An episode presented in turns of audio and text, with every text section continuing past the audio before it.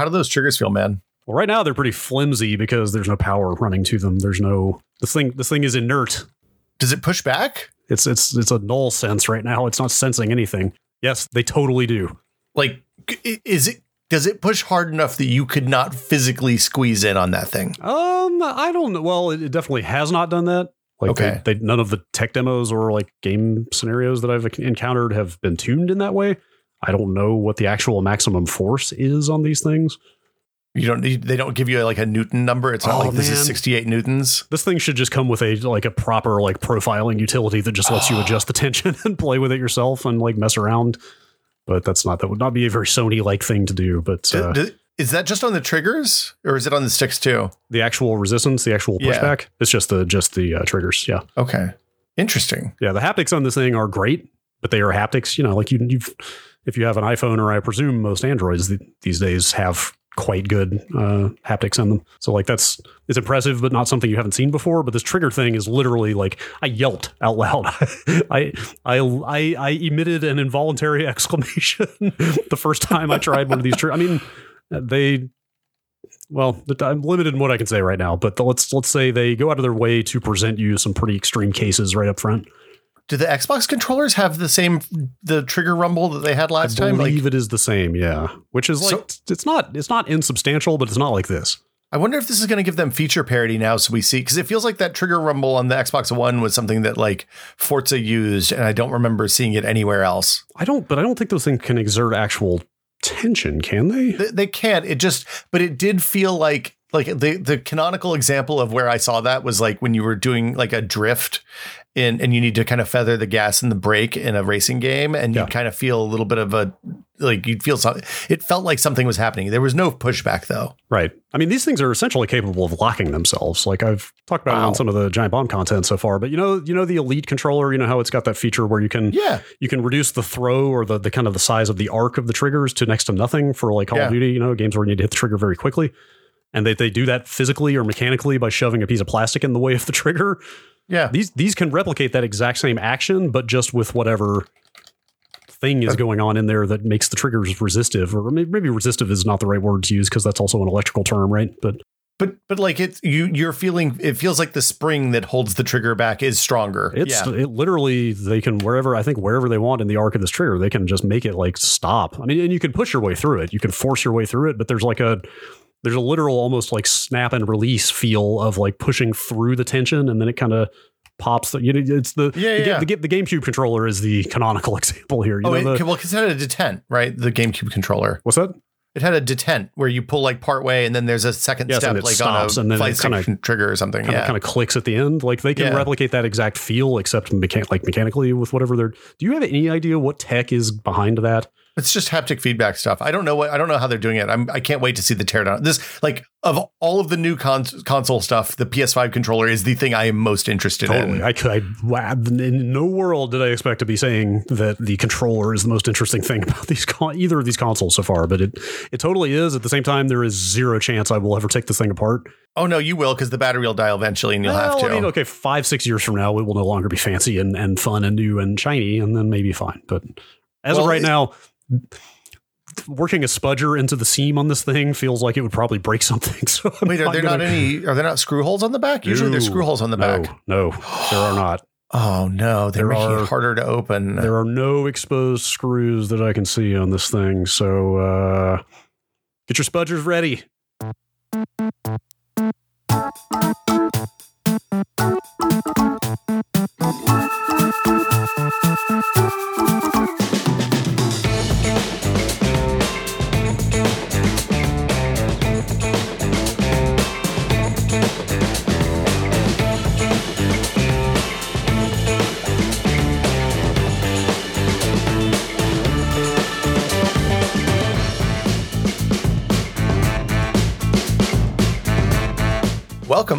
To Brad and Will made a tech pod. I'm Will. I'm Brad. Hello.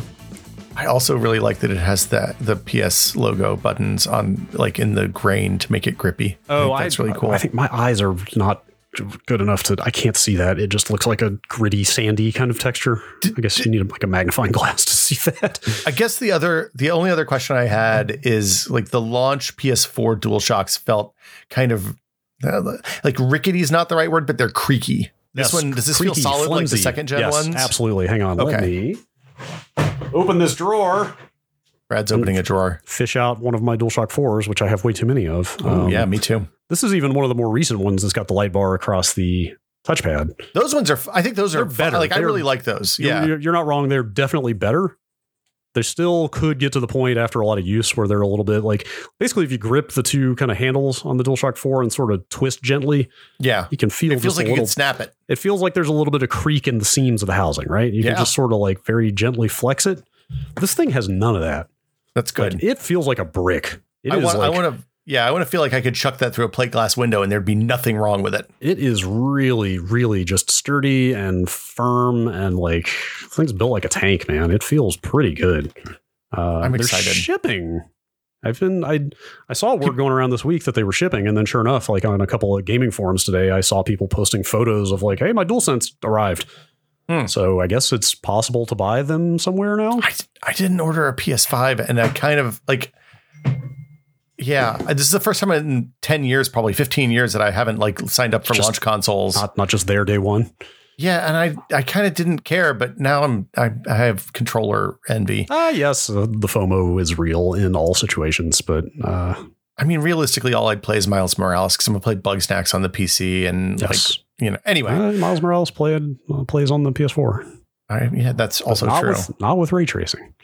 No, I like Uh, ray tracing a lot. It turns out I do Um, too. Uh, I real quick before I forget, I just gonna throw this out there. Episode idea that just came to me. Yeah, If maybe go through the litany of console hardware failures we've had over the course of our lives, Oh, because I, I don't want to get off on on a big tangent here. But if I were not in this line of work, I am like the the furthest from the have to be there on day one early adopter. yeah, didn't you never buy a Wii?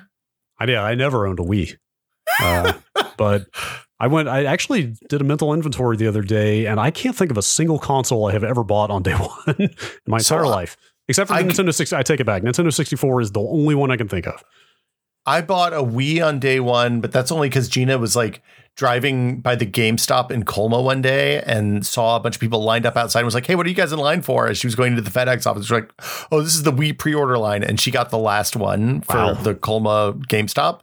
So we had a Wii, and that was that was exciting because those were things were hard to find for like six or eight months. Well, that was an Um, investment. Like if you decided you didn't like the Wii, you could still flip it for like uh, easily more than you paid for it. Oh yeah. And then the Xbox 360 I got real close to launch. Like I bought it from eBay because I was so hyped about Geometry Wars and then I put like 100 hours into Geometry Wars. Geometry Wars is a very good game. A very good game. Uh, but like I, I just I was so burned the uh, PlayStation and PlayStation 2 generations by console hardware failures that I have never early adopted again. Yeah, my my PS4, I bought a PS4 for tested for us to take apart at launch and that one is still going strong. Okay, all right. Um and my Xbox ones, I like all my the only the only consoles I think I've ever had. Well, anyway, with, with the, this is a good we'll, episode we'll, idea. we'll get into it Yeah. sometime, but yeah, like I yeah, well yes. Um, but but uh, today uh, we started talking about this ages ago. Yes. Uh, I have spent a lot of time over the last couple of months finally moving everything over from a closed proprietary smart home system called Smart Things that Samsung owns now over to the open equivalent or one of the open equivalents called Home Assistant. yes. It's been a journey. Uh, yeah, I'm sure. I so I also just last weekend Ooh. have have started following in your footsteps. Um, so I thought it'd be fun to talk about it. But uh, I'm trying to look up here because if uh, if you haven't listened to all of the episodes of the show, first of all, why not? Second I mean, of all, I don't, I don't expect everybody to love everything that we do. I'm just, yeah, I'm yeah. just kidding. Second of all, I'm, I'm looking for it here. We did, uh, so we did a home automation episode. Gosh, last fall. It was Probably one it was early, but it it was was one of kind of about hardware and stuff. Not Well, like it was more. It was, it was kind of a primer. It was basically like an intro to home Yeah. automation and sort of like here are some of the major platforms and standards, but we didn't get too deep into any one of those things. Um, so, should, should we should we talk about our paths to Home Assistant? Like, why did you want to get onto? Yeah, I, so um, a couple things happened earlier this year. One is that Wink, which is one of the other. So most home automation systems you set up, you have a bunch of devices that are from a bunch of different manufacturers, Yes. and then there's like one hub that kind of corrals all of them and knows how to speak to all of those. And the goal when you're buying the hub is to get the one that talks to all of the stuff that you have and all the stuff that you might want to have in the future. And then um, it like provides the services you need. So it, what you Right. want to, if you want to use like voice assistants, you want to connect to Alexa and Google Home Is and there- Siri and all of that stuff. Is is there one hub in the commercial space that actually does that that can talk to every single one of them? That seems impossible because there's so many standards and networks to account for. So Smart Things has really wide adoption. Like they Okay. they connect to a ton of stuff over API. They have partnerships with Google and Amazon and all that stuff. So your Alexa and your Google Assistant and all that stuff work. They don't work super well with Apple stuff because they Yeah. didn't jump into the HomeKit for uh, the the you know the HomeKit hardware for a. Um, but there are solutions for that, like the HomeKit Bridge thing, uh, which will basically let you set up a, a, a it's like a it's like a translation layer between Right. HomeKit and Smart Things. Yeah. Um, it's why I went with them. But they just killed their Gen 1 API stuff, their first Rev API stuff, and forced everybody to roll over to Samsung accounts. And because of a comedy of errors uh, that basically involved me taking over, somebody signed up for a Samsung account with my email address. And rather than kill that account, I, I, it doesn't matter. It, the upshot is my Samsung account was irrevocably tied to India, and the Home Assistant, the Smart Thing stuff, has uh, um, uh, FCC type regulations. So if you're in the wrong region on your Samsung account, certain things won't work because they are in they use radio bands that are not available in the regions that you're signed up for. That's a lot to deal with. Yeah, so I was gonna have to reset up the whole thing from scratch, Just and I just, was like, just to schedule your lights to come on at a certain time. Well, I mean, look, it was I made a mistake, but also Samsung didn't help me fix the mistake. So, sure. um, the the the big takeaway is that if I was going to have to go back and reset up all of this stuff, I wanted something that was more capable than Yes. what I could do with smart And, and, things. and more generalized, right? Just more more universal for all the different Open. brands. Yes. yeah, so something I'm- that I could hack my own shit into if I wanted Totally, to. totally. Totally. So Yeah. I'm, I'm in a pretty similar boat, except that we were all Apple Home here, for better or Hmm. worse, mostly for worse. Um, first of all, like uh, you, you referred to the HomeKit hardware situation as a fray, which Yes. I think I think is pretty apt.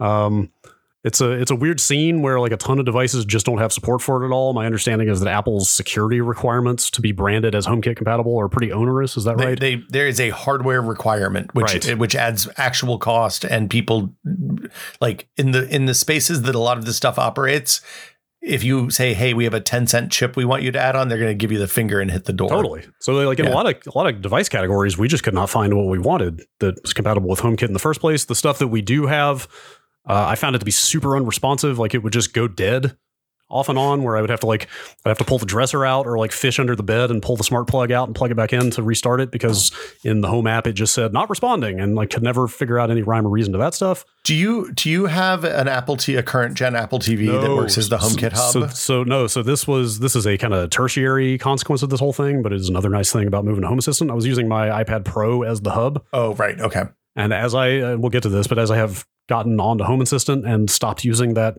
iPad as a home hub, the battery life has like quintupled.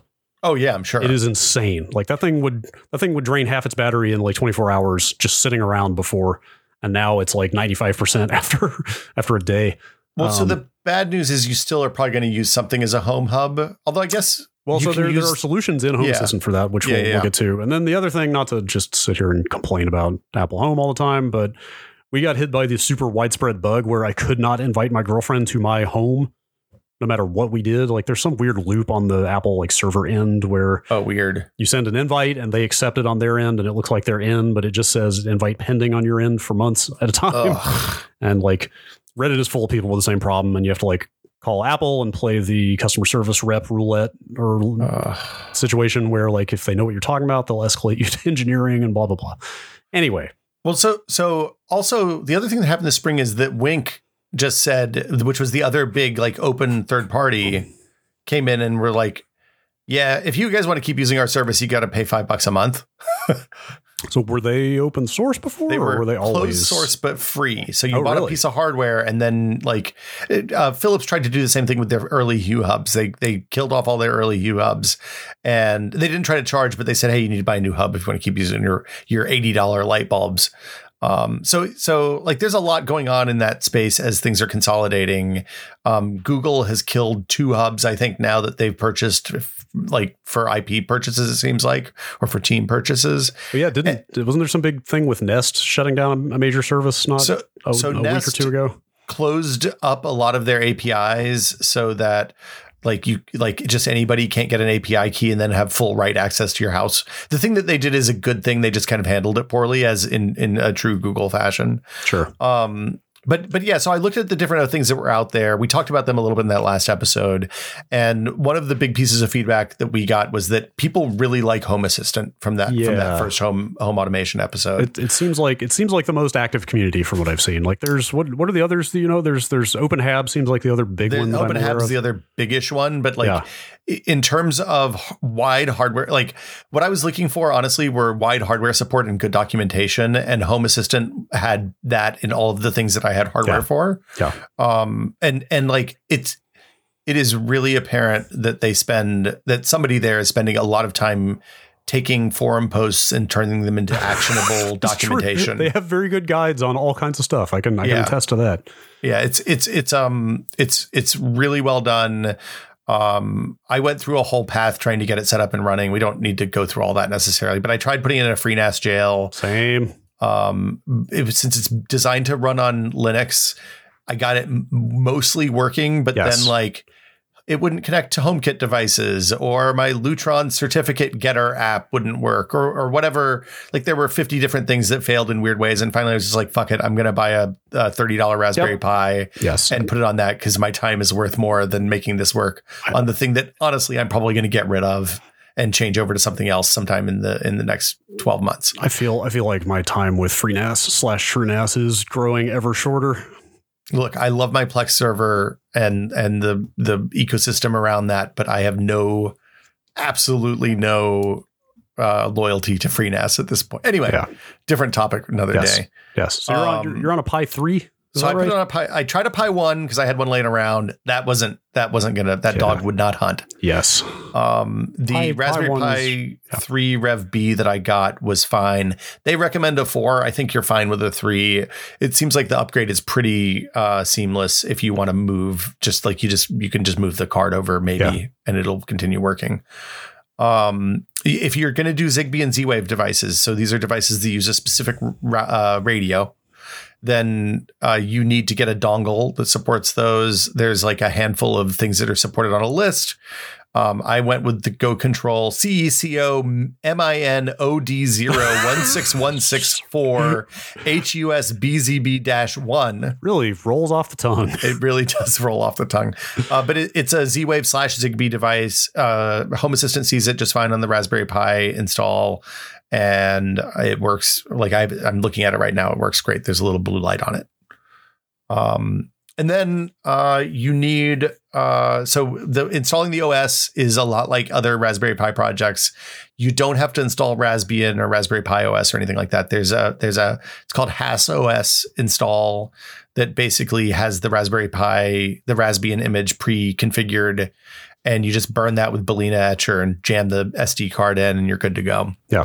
And then it walks you through the install. Like you've probably done the install process more recently than I have. Well, so, I did it differently because, of course, I did. Um, I Of used course. this. Well, so I use this as a, as an excuse to get a Raspberry Pi 4 finally, which I had been putting off until I had an actual project to do with it. Uh-huh. Um, I've got a one and a two. Uh, I've got Nut running on the one, and uh, Pi hole running on the two. Um, Mhm.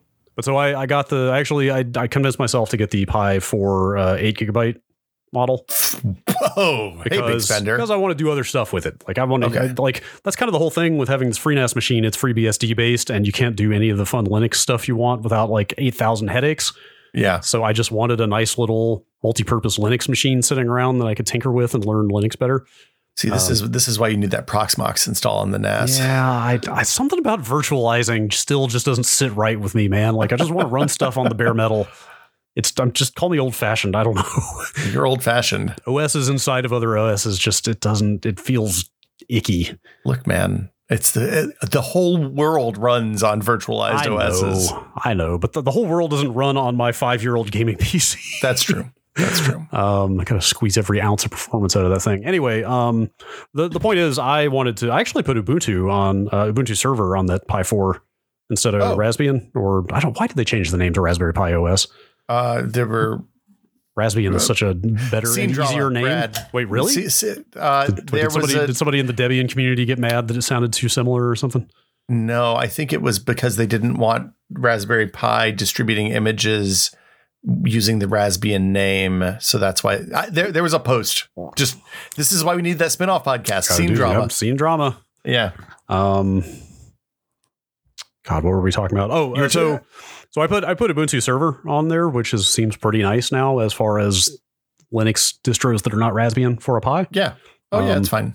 Anyway, you're not wrong. Like the the Home Assistant people have tons of fantastic guides, and they have they have a guide on there for if you're familiar with Python somewhat, you can set up a virtual environment and install Home Assistant into that, which is a nice encapsulated way to run it and still have access to the base system.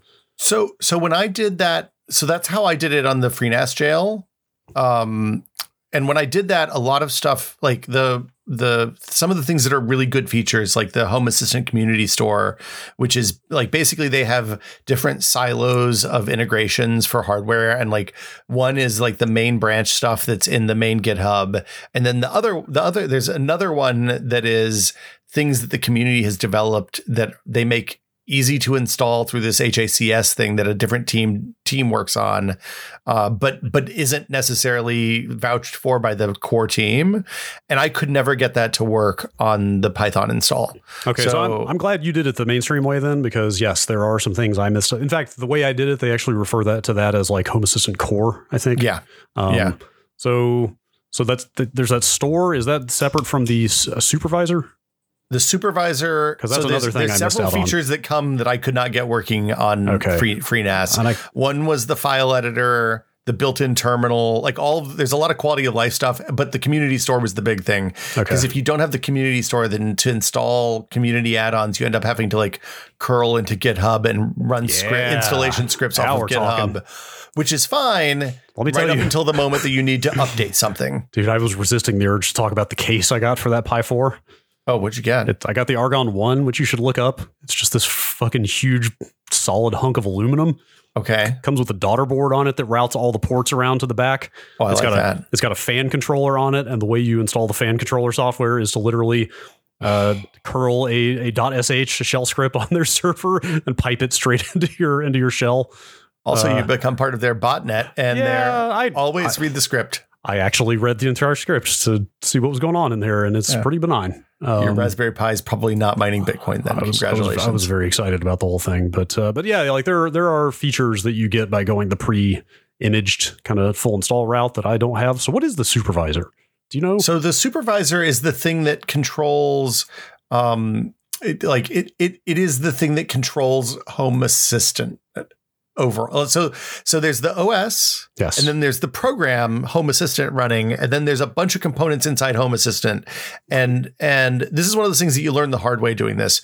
But like if you make a change to say a script or an automation or something like that, unlike every sane piece of software I've ever used, Home Assistant doesn't, when you mash save, reload those scripts for everything. It, it does that once you finish doing, like you have to do it manually or you have to restart the server. yes, yeah, so I have so- learned that. You're right. So the supervisor um, gives you access to this the add-on store, which is like a middle somewhere between the community store and the the main core tools.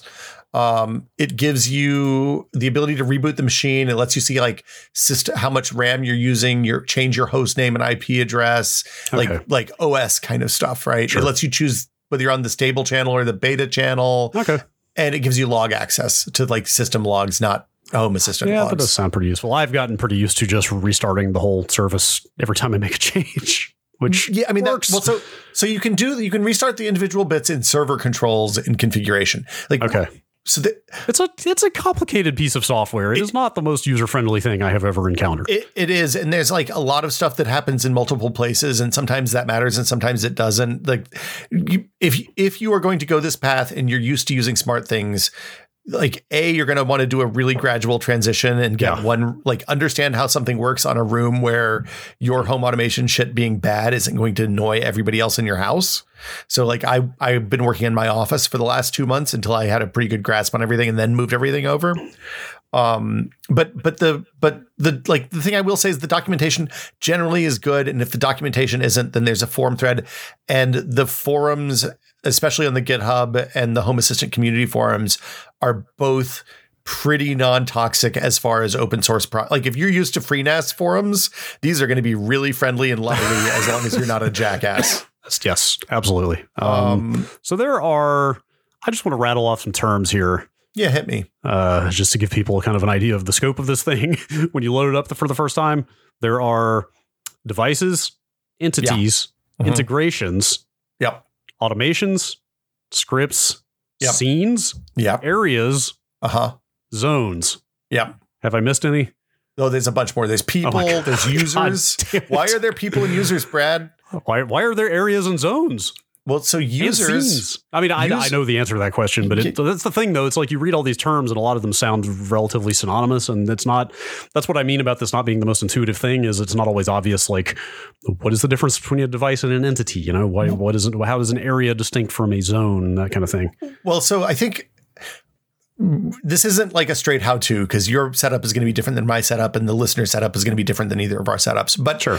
there is a lot of stuff that I'm sure I found out the hard way and you're probably in the process of finding out right now. Mm-hmm. And I think we can go we can go through some of this stuff and it will help under help people understand Totally, this totally. better. But actually, but before we get to that, like, I don't want to sound too critical of, of this thing because it seems pretty fantastic when you get your head around it. It's it's amazing. And like I- it but- is so good. But the thing I want to the thing I want to say in its favor is that so I installed it, I got it up and running, I went to the web interface, and once I found my way to integrations, which turns out to be the kind of base level, like here's how you get your Samsung stuff in, here's how you get your Apple stuff, your Google stuff, your Zigbee stuff. You know, it's like your the basic service layer. When I went there for the first time, it had found like everything on my network. So it- so that including things I didn't know could be automated, like my Roku, my Yep. Sonos, um, my little bootleg iTunes music server that I run on my NAS. Like it, it found a bunch of things that I didn't even think could be integrated into our kind of home automation ecosystem. Like it's pretty, it's pretty impressive at auto detecting all that stuff. So, so the thing I will say is that right now, but part of this is confusing because they're kind of in a transition period right now. Um, early in the development of the software, in order to add new integrations, so an integration is is like the interface between Home Assistant and any other Right. device, Right. right? So like Um, a, a good example is we have we have a bunch of the TP Link Kasa smart plugs because they're because they're pretty cheap, and my girlfriend got a, a couple from work for free, so we just have a lot of them. And so like adding the TP Link Kasa integration is what you do to get all of those into Home Assistant. Like that's Right. that's that's an example. It's like a brand is associated with an integration essentially. and like just to be clear, like it detected my printer. Yep. Like it, not- it- yes. it it knew that I have some IPP compatible printers. It it added weather. It added my Lutron stuff. It added Logitech Harmony hubs. All of the stuff just got detected automatically. You can add stuff manually that it doesn't detect automatically. Um, but like it's pretty that like that whole process was really straightforward and and that's kind of the beginning place. Now in the old days there wasn't a web UI for setting this stuff up. You just Ooh. added you like edited a YAML file. Yeah, and a lot of And- the documentation you'll find out there is still very much based on editing YAML files. Well, and and some of the integrations, like to add Alexa and Google support manually, uh, Google Assistant support manually, you have to do YAML files. Um, you have to edit the YAML file. It's there, there's not. It's not like writing Python code or even scripting. YAML stands for yet another markup language, so it's kind of like HTML. Wait, isn't that, it? I think it. Hang on, isn't it recursive? I think Oh, it's is it? YAML ain't a markup language. oh, maybe it, it might be Yes, YAML a yes, markup language. Yes, yes, that's what it is. Shit.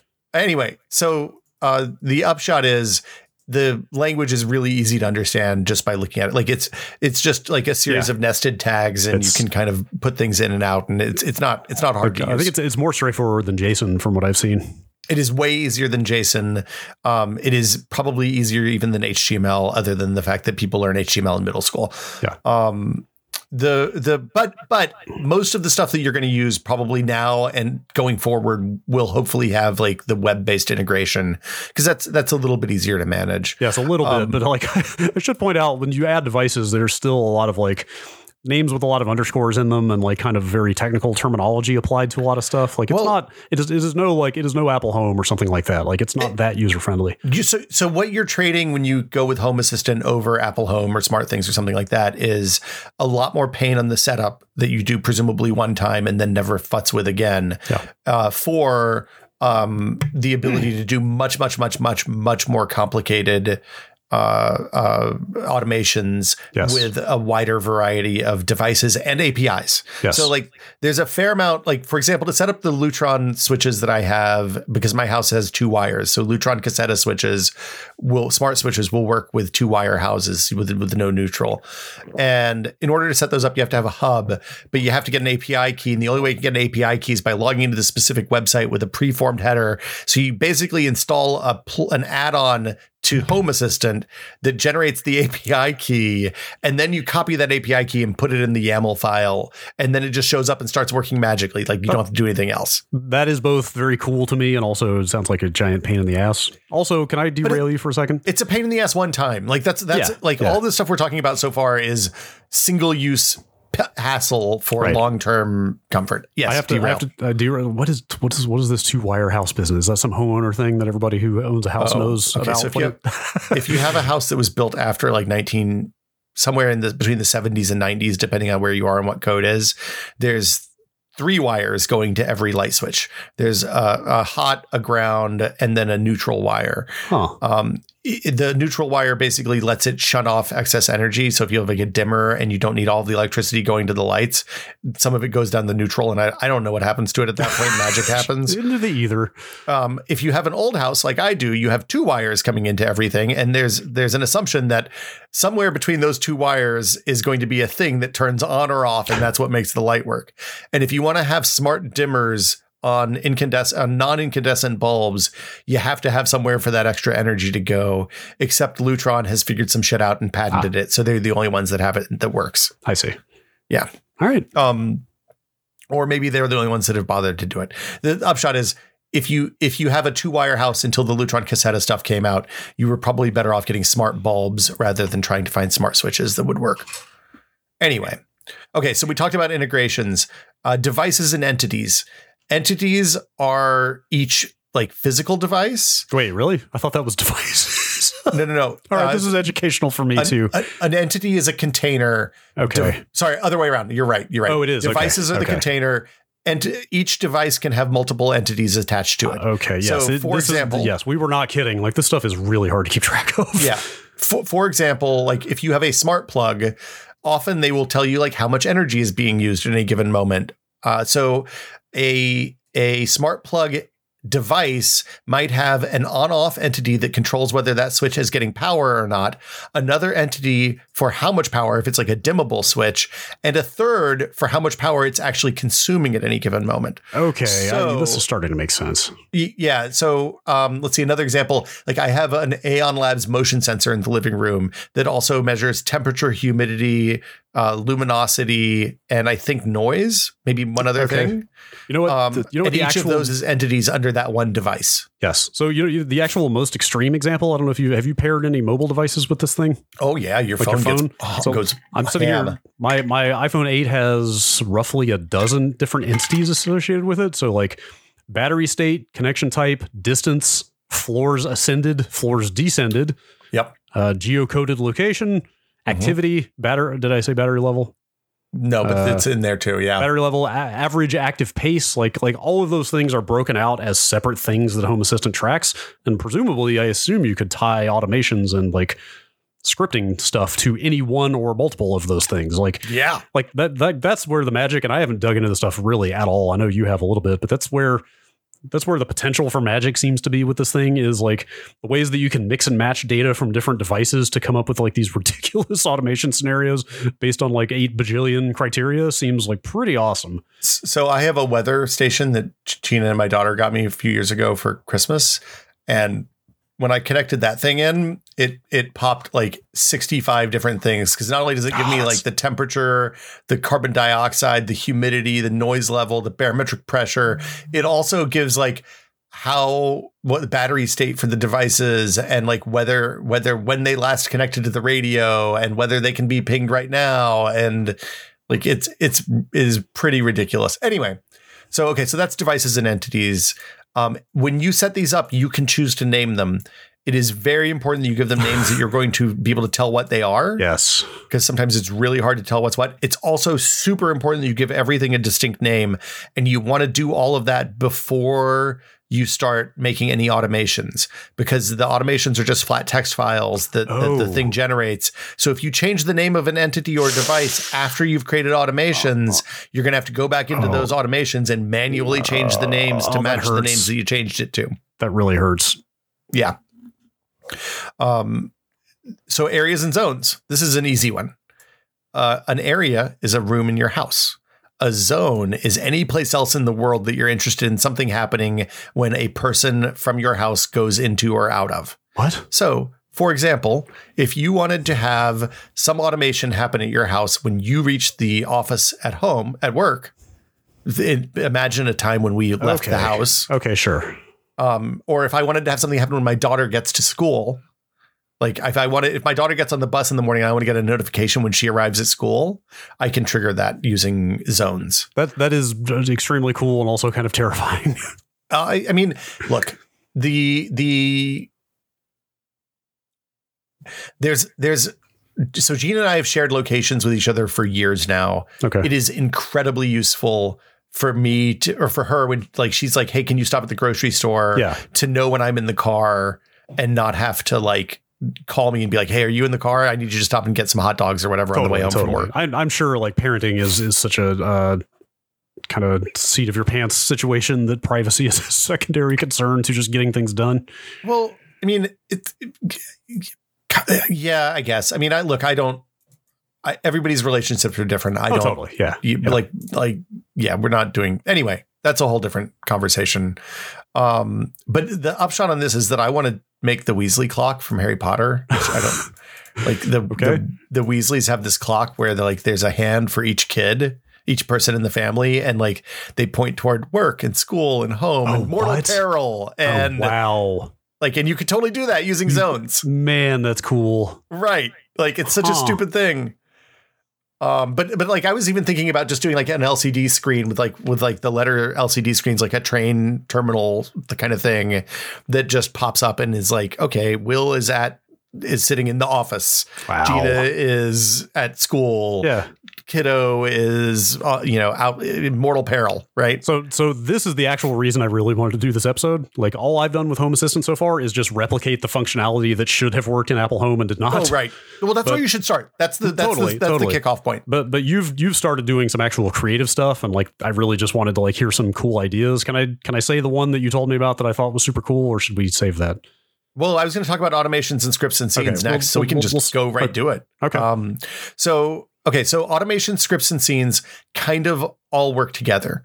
Um, a scene, and and just to be clear, the automations are what differentiate Home Assistant from SmartThings and Wink and HomeKit and all the other stuff. Um, you can you can do like you can have scripts that call each other and do all sorts of weird business and like they can talk back and forth. You can't really share variables between scripts and stuff like that, at least not without delving into Python. Um, but it also you can write Python scripts for this if you if you're a Python person, you want to get into that, you can do that. Um, but so um, automations make things happen based on something else happening. So you you can set a trigger. For example, uh, there's motion on the motion sensor in my office, right? Oh, I should turn the lights on in the office. That's an automation. Um, you can also connect it to APIs and trigger those uh, those actions based on external APIs. So, um, for example, I have mine hooked up to my Google Calendar and my Twitch uh, Twitch API. So when Home Assistant sees that my Twitch stream is live, it's like, oh, he's probably in his office. I should turn the lights up to stream God, settings. that's that's ridiculous. Um, That's when so when I have a meeting, when there's a busy status on my calendar, it's like, oh, it, I should turn the lights on so that his Zoom call is properly lit. that is so damn cool. Uh, God, you know what? Actually, I think like it detected my Elgato key light. I want to say. Yeah, you can do that. That one's that one So I fires. could like you tell can it, do this. Tell tell that fucking bright ass light to come on in my face every time it's time to stream. Well, it's tricky for you because you share a channel with a bunch of other people. So Right, what happens right, is right, like when Abby fires up the Giant Bomb Yes. account, your lights are going to be on full blast, which maybe I is not desired. There's there's probably a way for it to monitor like processes running on a, a machine and look for 100%. like just straight up peek it or something. Look for look for a specific process to, to appear and then do it or whatever. Uh, Um, you can 100% trigger that. Um, so so setting up. Oh, I'm sorry. I was just going to mention real quick. So like setting up automations is when I first had is was when I had my first like kind of little magical moment with this thing of like Mhm. oh the potential of this is far greater than the commercial solutions have been using. Um, because I was setting all the automations up to just have lights come on at certain times. That's what we did with home. yeah. And when I was setting up, uh, we have a we have a little it's a it's an orange LED light bulb in the bedroom in one of the lamps, which is just a nice evening kind of nighttime light yeah. Warm. that we have come on in the evening just to keep that room uh, illuminated. And throughout the year, I would ride that automation in Apple Home and like update it every two, three months as the length of days changed. I was going to punch a time into the automation in Home Assistant, and one of the options was just sunset or sunset with an offset. You know, it's like 15 minutes before sunset or after sunset. And I was like, oh my God, like this is going to be awesome. Brad, here's a fun one. Uh, home, uh, my house, the the west facing exposure for my house has a mountain on the south side of it. So the sun, that means the sun goes down an hour earlier in the winter Sure. time than it does in the summer. Sure. So you can just set it to like an angle above Yes. or below the horizon. Yes, if I you saw want. that. I saw that. Like, you can literally like you punch can go the, ham with this. That's the what? That's not the. It's the sun azimuth- integration. What is, what is the az? No, no, no. The term for Oh, uh, what is a- az- the azimuth is- azimuth is something different, right? Azimuth is the angle, I think. I can't remember. We're gonna get this wrong. Yeah, that's why I'm afraid to mention it because I I started looking that stuff up after I saw this in Home Assistant. And I don't- don't know that I should do that. Here I am on the NOAA solar position calculator now, which is maybe beyond me. You- Um, look, you're gonna have to fire this up in Kerbal to get a real Right, understanding. Totally. Uh, but uh, Um, like I should I should mention like yeah, the reason it knows sunset is because it's pulling in weather data. So you could probably say like, hey, turn on the lights or turn on whatever you have access to when it's raining outside, you know, or when it's below You- 50 degrees outside or in the house or you, you know. can absolutely do that and then, Yeah. and you can also do like normal home assi- the ho- like home automation stuff like when i open my back door any of my exterior doors the like the light the outside lights that are next to those turn on right when somebody walks up to the front doorbell which has a motion sensor it turns on the front porch light so like when the pizza guy comes he's not standing out there in the dark um all, all of that stuff is is really convenient but but like really it's the thing that is broader here is the ability to do things like hook up to your google calendar and things like that Yeah. which smart things a i wouldn't give samsung that access to data but because it's running on a machine that's inside my my house and i'm the only one in charge of i, I feel okay about it Yeah, I, I enjoyed when in the in the very first page of the initial setup of this thing, they emphasize like, hey, none of your data will be shared outside of the server. Like like this Yeah. is privacy is a major concern here. Um, it's got uh just real quick on like in, in that vein of trying to do if you're trying to if you're really a DIY type and you're concerned about privacy and data and stuff like that. Um, it's even got like an FFmpeg integration that can handle webcams like or, Oh, or yeah, sec- like- security security cameras. Like I've I've seen people talking about like you can use like cheap Raspberry Pis and and dumb webcams as security cameras that feed into this thing. And well you, you can like also buy ip what are called ip cams that don't Okay. connect to a cloud service right, that then you just point those ips at the things. I don't know how that would run on the raspberry pis. Okay, Um, and also, like you do want to minimize the writes that you do to SD cards. Uh, it's a good idea to buy sure. app compatible SD cards because they're set up for more writes. But Oh, like yeah. you don't want to have logs on for this because you'll burn out your SD card Yeah. or fast. and certainly, yeah, if you were funneling footage to something, you would want Yeah. to save it to an external drive. But Yeah, this is a hard drive situation. Um, Yeah. Okay, so automations they make things happen based on something else happening, based on a trigger. right, Uh, a scene is it just a collection of devices in a specific state. So if you think about so so basically if you're setting up an automation and you want the lights to be in like nighttime mode when three different things happen, you can set up three automations and you can go in and manually select all of those items that you want to be that way. Or you can make a scene that is the way you want those lights to be when any of those three things happens, and then make three automations that just say, hey, call this scene. yes, When this that's- happens. that's exactly right. So, like for example, I've got an LED light strip on the back of my desk, just kind of Mhm. illuminates the the wall. Yeah, backsplash. like- it's nice. Totally. And like I, I want that to come on in the morning at like a nice, very low brightness, like a nice orange, you know, something to wake up to. Um, so yes, I made a scene that was like light strip on, brightness five percent, orange, whatever hex code for the orange color or whatever. You know what I mean? And like you can and, like you said, yes, then you can trigger that at any time. You can just say activate the scene instead of activating this device. And you Mhm. can set that up for different colors or different states.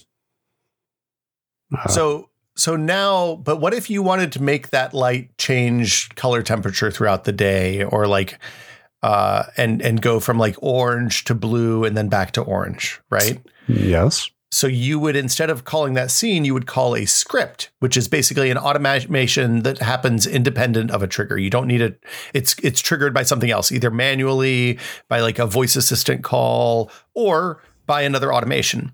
And uh, so you would say, okay, over the next 10 hours, change this from this hex to this hex to this hex. With like And- a five minute increment or something like that, or interval rather. Yeah, like you'd yeah you'd you'd have to do a little bit of math probably to figure it Right. out. Um, but yeah, and and that's how that like basically that's how that would work. So things that I use. Um, so for example, uh, to go back one step for scenes, I have a scene for my office when it's empty. I have a scene for my office office when I'm working and I want it to be kind of dim, which is what it's on right now. And then I have a scene for like eye blasting bright. I'm I'm I'm shooting video in here. Um, you know, I have a scene for uh, dusk when the, when it starts to get dark outside. I have a scene for after my daughter goes to bed. I have a scene for late night, like after ten o'clock, and then I have a scene, two different scenes for bedtime. For like turning off all the lights in the house and turning off all the lights in my master bedroom, so that like if Gina or I go to bed in different orders, we, it works for either of us, no matter no matter wh- whether I'm in bed reading a book and want the light on, or she's in the living room and wants the lights on out there while I'm in bed and want the light off. So how do you write scripts? Do you have to write them from scratch? Like, is it straight up text editor, just like go? Like, I assume Uh, that- that's not. They don't really hold your hand for those. I assume. So you can do that if you want. There's the the script builder right now is one of the things I think is in pretty active development, and you, you- like you can.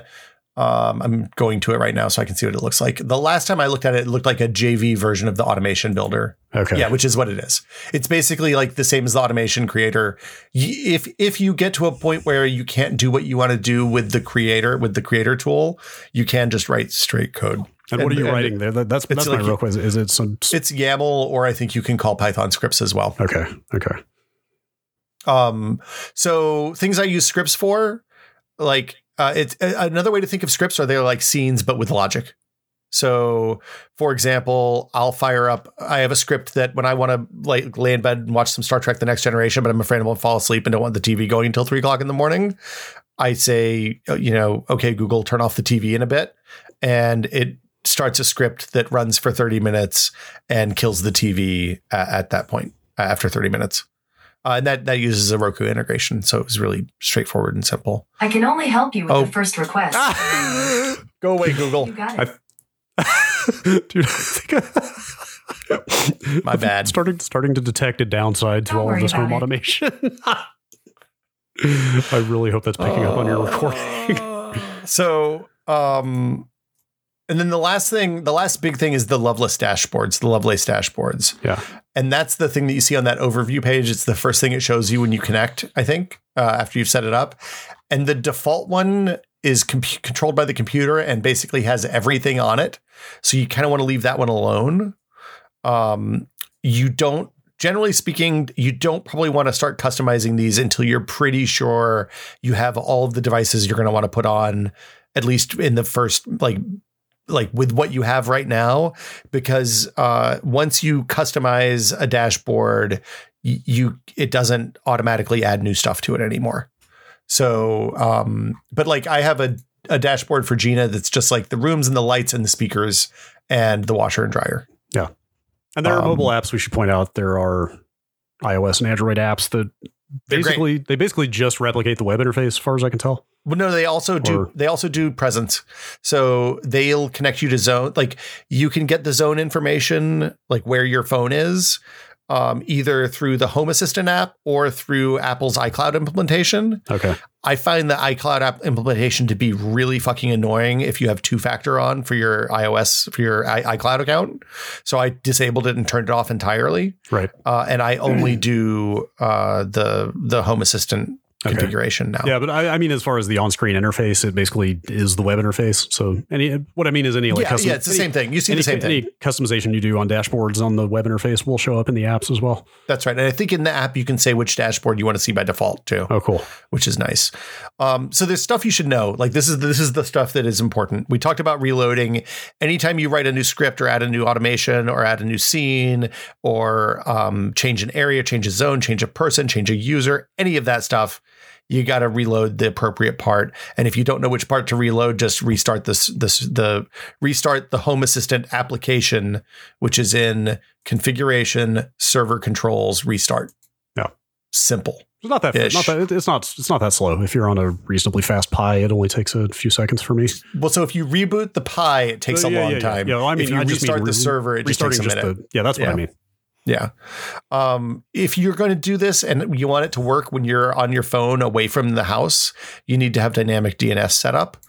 Um, there's a add-on in Supervisor that is called Duck DNS that will do that. It'll generate a Let's Encrypt SSL Oh, certificate. that's cool. I didn't The know whole they, thing. I didn't know It's they free. all that stuff in there. That's great. Yeah, it's fabulous. Um, and it took like that took like 20 minutes to set up. It was really easy. Yeah. So essentially, you would forward ports or a port probably to You, you forward one port to the machine then- that, that it's running on, and then yeah, and you've got a domain you can access externally, or or That's you know, if, like if you've got a VPN set up like I do, you could just VPN and get to That it that way too. as well. Yeah. Uh, the benefit of not the benefit of doing the dynamic DNS versus the VPN is that anytime the VPN isn't active, you won't get notifications. But if you Oh, do the sure. DNS, the d- dynamic DNS thing, you will. Sure.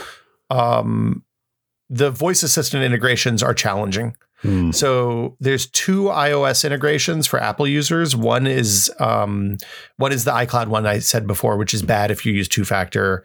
The other is HomeKit, which it'll detect if you have iOS devices on your network.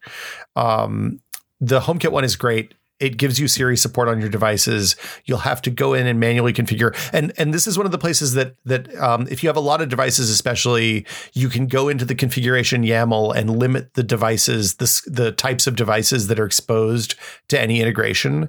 So, for example, like I don't need to show all my Google speakers to Siri to to HomeKit. So you can just say, okay, I only want to, I only want these this these specific categories of devices. I want automations and scripts and switches and sensors, but I don't want since I'm not doing any logic in HomeKit, I don't have motion sensors or anything like that showing up in HomeKit. Sure. Um, in order for you to use it with Siri, it has to be exposed to the HomeKit integration in the configuration.yaml. Um, the other voice assistant integrations, if you want to do them, are a hassle. Uh, you have to set up uh, developer accounts for Amazon and Google. Yikes. Uh, you have to create some like private apps, and there's the documentation was really good. And if you follow it exactly, it works. It worked. I've done it twice now. It worked both times really easily, but it is it was time consuming, and you have to have dynamic DNS because the the the apps that you create in Amazon and Google's cloud, respectively, have to be able to talk to your device. sure. So, um, like, and and also the Google one, it seems like maybe you have to log into that console every sixty days. That's unclear to me because it, I.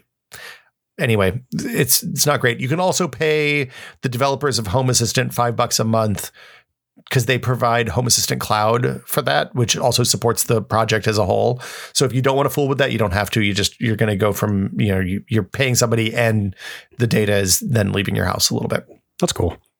Um, there's some stuff that's still janky. Like I can't get Sonos to play a Spotify playlist no matter what I do. Sure. Like Uh, I can you know, do local playlists. I can do like all sorts of other play playlists, but no no Spotify. Uh, that's you know that that's open source projects. That's to be expected. Something's always going to be a little bit off. It's Um, true. That is true. I, I have a couple of iDevices plugs that I could not get added under their integration until I did a couple of factory resets on them and had to add them back through home again first, and then they finally they were just throwing a generic error that I could not figure out until I That so like the figuring out where to find the errors is one of the big challenges of this. Yeah, yeah. Because there's like a lot of different logs and like if you're using Yes. Z-Wave and Zigbee devices, Zigbee devices, then those logs are in a different place than um like the normal home assistant logs like it's it's it's a lot I, the, the error in the web UI on those, I, I think, quite literally included language along the lines of "We don't know what happened," and then I looked in the console on the Pi, and there was a much more detailed error message that actually implied some information there. So Yeah, yes. it's it um especially when you're setting this up, it's really helpful to go ahead and set up SSH, which I think you can do in the add-on store in the supervisor. okay. Yeah, there's a terminal and SSH client that puts a terminal plugin on your like left menu bar, but also lets you SSH into the device. Cool. Like it lets you set up the stuff to SSH into the device, which is really handy. Yeah. As as with um, most most things of this nature, like some baseline Unix slash Linux experience is very helpful. If you, uh, i- i- mm, It's not required, but like it can come in handy when you're trying to troubleshoot and stuff like that. if something goes real wrong, yeah. yeah. Um, one of the other nice things about the supervisor plugin is it lets you create snapshots of configs when things are working well. Oh, okay. Um, that's that's good to know. I was going to ask, even even separate from the supervisor, is there just an easy way to export your config just to be safe? Like, is, is there a single YAML you can pull out of there and just back it no, up? there's or- a bunch of YAMLs. Yeah, I I, was- am I was really curious about. I don't know because, Okay. like in the old days when it was just YAML files, yes, you could just copy the YAML files and it would just know what to do. Now I I don't know what happens to all that, and that's one of the that's one of the. It's on my. I've got to figure this out before something goes wrong with this thing. Yeah. List. Um, That's probably pretty easy to Google. I'm surely somebody in their community has addressed that in a guide or something. I would hope so, but um, I, I There's a lot know. of setup to have to do again if something were to go wrong, if your SD card died or something like that. I yeah, I mean, I'm gonna make sure that this is really well backed up, back, Yeah. backed up after I get everything working the way I want it. Or so you could do the same thing I do with my other Pis and just image that SD card and back that up. That's true. Um, there's there's um okay, so there's a few things to know as you're transitioning that I learned the hard way.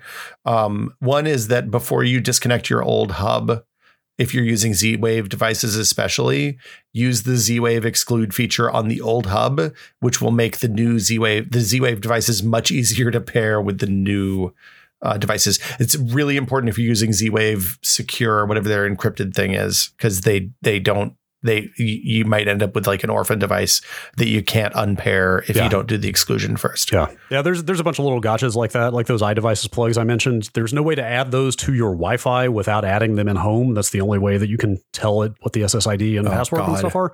So you have to add those to home. You have to like I literally didn't even have a home anymore because I had deleted it because I was getting off that platform and I had to go make a new one and add those back through that app just to get them on my Wi-Fi and then you have to remove them from home and then Home Assistant can see them blah blah blah. But there's a gonna- like depending on your devices there may be some hoops you're going to have to jump through and some some things to to take note of. One of the things I'm going to add to this list of best practices is don't turn off the don't like dis, don't kill the old hub until you have the new thing working. Yes. Um, because a, a stuff like that happens where you have to have the old hub to disassociate the old devices or set up the new set them up with a new account. But B, it's also really convenient to look at like timings on automations and stuff like that on the old one before you move everything off. Yeah. Um. Uh, start. I, I I said this before, but start with one room that'll be easy, and use that to learn all the weirdness about how the automations work and the scripts, and like when you want an automation, when you want a scene, when you want a script, all that stuff. Um, remember uh, that if you, oh right, um, so the devices that use Zigbee and Z-Wave and connect communicate directly with the old hub will stop working with the old hub when you move them off, but devices that use APIs to connect, like Philips Hue and the Lutron stuff and all, Sonos and all these other ones, will continue working with both hubs, so it can make troubleshooting automation problems really weird because like Yeah. They're they're fighting with each other for control over the over the devices. Yeah. Um, So that, that that leads me to something quick I wanted to touch on, and this is you know this is only relevant for some people uh, if you're coming from Apple Home like I was. But f- so this thing accomplished my goal of just make all our damn devices work on one platform consistently and make it so that we both me and my girlfriend can access them. Blah blah blah, and don't kill my iPad battery. Right, like that's all I cared about. But um, there is a God, is it? I think it's the Home HomeKit Bridge is the one I'm thinking of here because yeah, there's also HomeKit Bridge. I believe- is, HomeKit controller is how you add HomeKit devices to Home Assistant. Home HomeKit Bridge then exposes all those devices you've added to Home Assistant back to the Home app on iOS. Does that make so sense? So you shouldn't need. Oh yeah, you might need the HomeKit. So so I don't have any HomeKit pure HomeKit devices, so I haven't had to yeah, use the first we've one got a, we've got a decent number of those. But but the the point is, um, uh, using that HomeKit bridge adds all those devices back into the Home app, which makes them show up in like Control Center as nice little shortcuts just to toggle stuff on and off. Mhm. So it's a nice way to like replicate that user experience for my girlfriend and not make her deal with the Home Assistant app. Um, well, so I was going to say the neat thing about uh, the neat thing about the way this works is if you, once you get everything set up right, you can control exactly what gets exposed Yes. back on that HomeKit Totally. bridge That's the cool using thing. the YAML file. Yeah. and and uh, you can even like go all the way down. So like with with smart things, I was never never able to get the same automations working on Google. So like if I wanted to make the the my daughter's bedroom get into time for her to go to sleep mode, I had to do that on Alexa. But like going to bed was on Google because there's an Alexa near her bedroom and there's a Google in our bedroom. right. So now I have the same automations going to all the same places and the same trigger phrases are on everything. And it means that it's much, much simpler to and more straightforward to use now. Totally. Totally. Um, the, the, the, you get the same benefit that you're talking about with the Google, with the Apple Home stuff, with the Google Home, sorry, Google Assistant integration if you set that up or Yeah. use the Home Assistant Cloud. Yeah, I would I would assume that exists for probably most of the major platforms. That you can essentially kind of re-expose all this stuff back out to those to those interfaces. it depends but Okay. yeah like like for example you can do things like i have an automation set up now that talks to our lg washers that when the laundry is done it it says on the alexa in the living room and the google speaker in the dining room hey the laundry's done right Wow. and it can like you can flash the lights and do all sorts Yeah. of stupid God, stuff that's cool. So that reminds me. The last thing I wanted to mention is that we didn't actually t- talk about your project that had wowed me so much. oh yeah Which it ended was- up being really annoying so i turned it off okay, then maybe never mind. But um um, and and this is very much a California, Northern California thing right now. I think it's the entire West. I think we can Eh, say maybe okay, even maybe even like Western what, Eastern Australia too. Probably is Sure, impacted. Yeah, Increasingly, more and more of the globe is dealing with air quality Yeah, issues and lots of China. and raging wildfires. Sure, yeah, pollution. It's all over the place. It's just going to Yeah. be more. Anyway, you you tied a uh, I don't know what kind of light bulb it was, but one of the LED types that can change colors into was- the air quality index Yeah, data so I- feed. there's a there was a script that somebody wrote. Um, I sent you the link to it earlier, but Okay. uh, let me. I'll we'll put, I'll put it in the show notes. Yeah. Uh, there's a script that somebody wrote that basically um, it's some guy named Ben. Uh, basically lets you sync the air quality color index. So like green is good, yellow is okay, orange is bad, red is don't go outside. Pur- purple is put on uh, Purple a is just hazmat suit. right. Like I hope you have a bunny suit to an RGB light in Home Assistant. And I did that while the fires were bad here because it was kind of nice to know Ah, like that's whether you awesome. need to put a mask on. Yeah, because we were checking that thing a dozen Oh, times, times a a day, or day, sometimes, yeah. easily. Yeah, totally. Um, so just being able I, to glance at a light and see what color it is and know how the air is outside is, is pretty cool. I ended up turning it off because like when it's green, like green, a the hue bulbs that I was using don't do green particularly well. Yeah. Um, so you couldn't kind of tell if it was green or yellow. uh, but B, I it we stopped needing it. Sure. So Yeah, I, so I wanted just to have a normal green, light bulb back. Yeah. most of the time at that point. But it, but it Yeah. is a good little example of some of the cool creative ideas you can do with this thing. like I mean, the, uh, we said this before. We talked about home home automation stuff. It's not something anybody needs. I mean, I was kind of having I had that idea several times during this conversation. it's. I mean, that, that's not true. When my daughter was very young and we were walking, like we were, you're constantly carrying a child. Being able to have lights come on in a room without having to touch anything, it was often very valuable. You know, because you Sure. have one hand at best. If you're if you're if you have disabilities, I can definitely see the benefit of being able to do a lot of this stuff by saying things rather than having to hit something. Yeah. Um. Uh, By and large, it's a convenience thing, not a necessity. But like you know, like having that that little orange lamp in our bedroom come on, Yeah. tracked tracked with the sunset every day of the year, and never have to touch that again is a pretty nice little convenience. It's it's fun and it's convenient. And the funny thing is, like I started out doing this, and and the tra- the transition with Gina was from this thing is annoying, it never works. To when we added the voice assistants, she was like, "Oh, okay, this is kind of useful. I get it." To when things just started happening without having to think about them. when you go, like when we go visit my parents and they just have light switches. A, my daughter was really excited because she'd never really gotten to use a light switch before. um, but B, it feels archaic to walk into a room and not have the lights be like what you want to do what you want them to do. That's that's how you know you're living in the future. yeah. Um, so, but it's still, it's a hobby thing. It's not something that you absolutely have to yes. do. It is it is a fun tinkering project if you're into that kind of thing. And I think my total spend So it would have been 50 or 100 bucks to buy a new SmartThings hub. I paid 30 bucks for the Raspberry Pi and I think 40 bucks for the dongle. Yeah. Um, Yes, so it's like it a little bit more, but I'm not paying a monthly fee. So I figure it's probably okay. Yes. Um, and if you have questions, I guess post them in the Discord. Uh, yeah, that's Do it. That's a- what I we got. need- do we need a home automation channel? I mean, we kind of. I mean, let's see. Let's see where this takes us. Yeah, we're My adding, guess is- adding, adding channels at a pretty good clip. There's probably two or three. people at a pretty good clip too. That's, that's so. fair. There's probably two or three places that that would f- sit already, but Like I, I feel like it lives often in just network things Yes. or Linux talk, no kink Yes. shaming. yes, Um, but speaking of the Discord, if you would like to get access to the fabulous TechPod Discord, full of uh, brilliant people like uh, you and and the other thirteen hundred people in there, twelve hundred and eighty people in there, yes, um, we would love to have you. You can do that by going to patreon.com slash techpod. That's patreon.com slash techpod.